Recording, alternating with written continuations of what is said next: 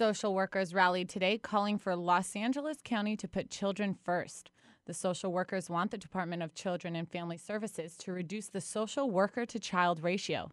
Sarah Zahedi reports.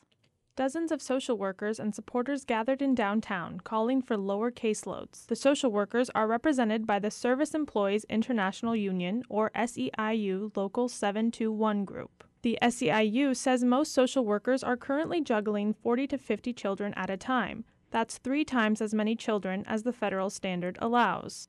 David Green is a children's social worker who attended the rally. He says the higher caseloads mean social workers like him don't have enough time to do their jobs. It means less times with the kids in the schools and the community centers and the churches and the homes, less time assessing for abuse and neglect, and we want to be able to do our job in the most effective way possible. That's really difficult when you're carrying quadruple the amount of caseloads. Our spread's so thin, we're unable to give each child the attention that they need. Uh, it ends up being a lot of touch and go social work, I would say.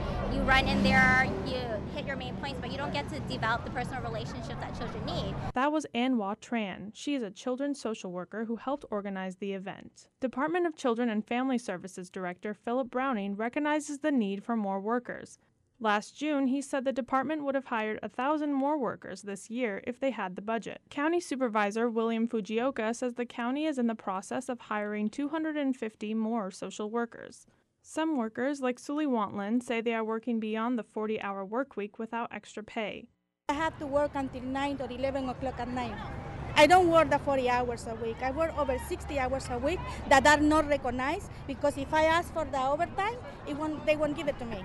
The only time they will give me overtime is if I have to replace a child in an emergency situation. Wantland says the high caseload she deals with is affecting her well being.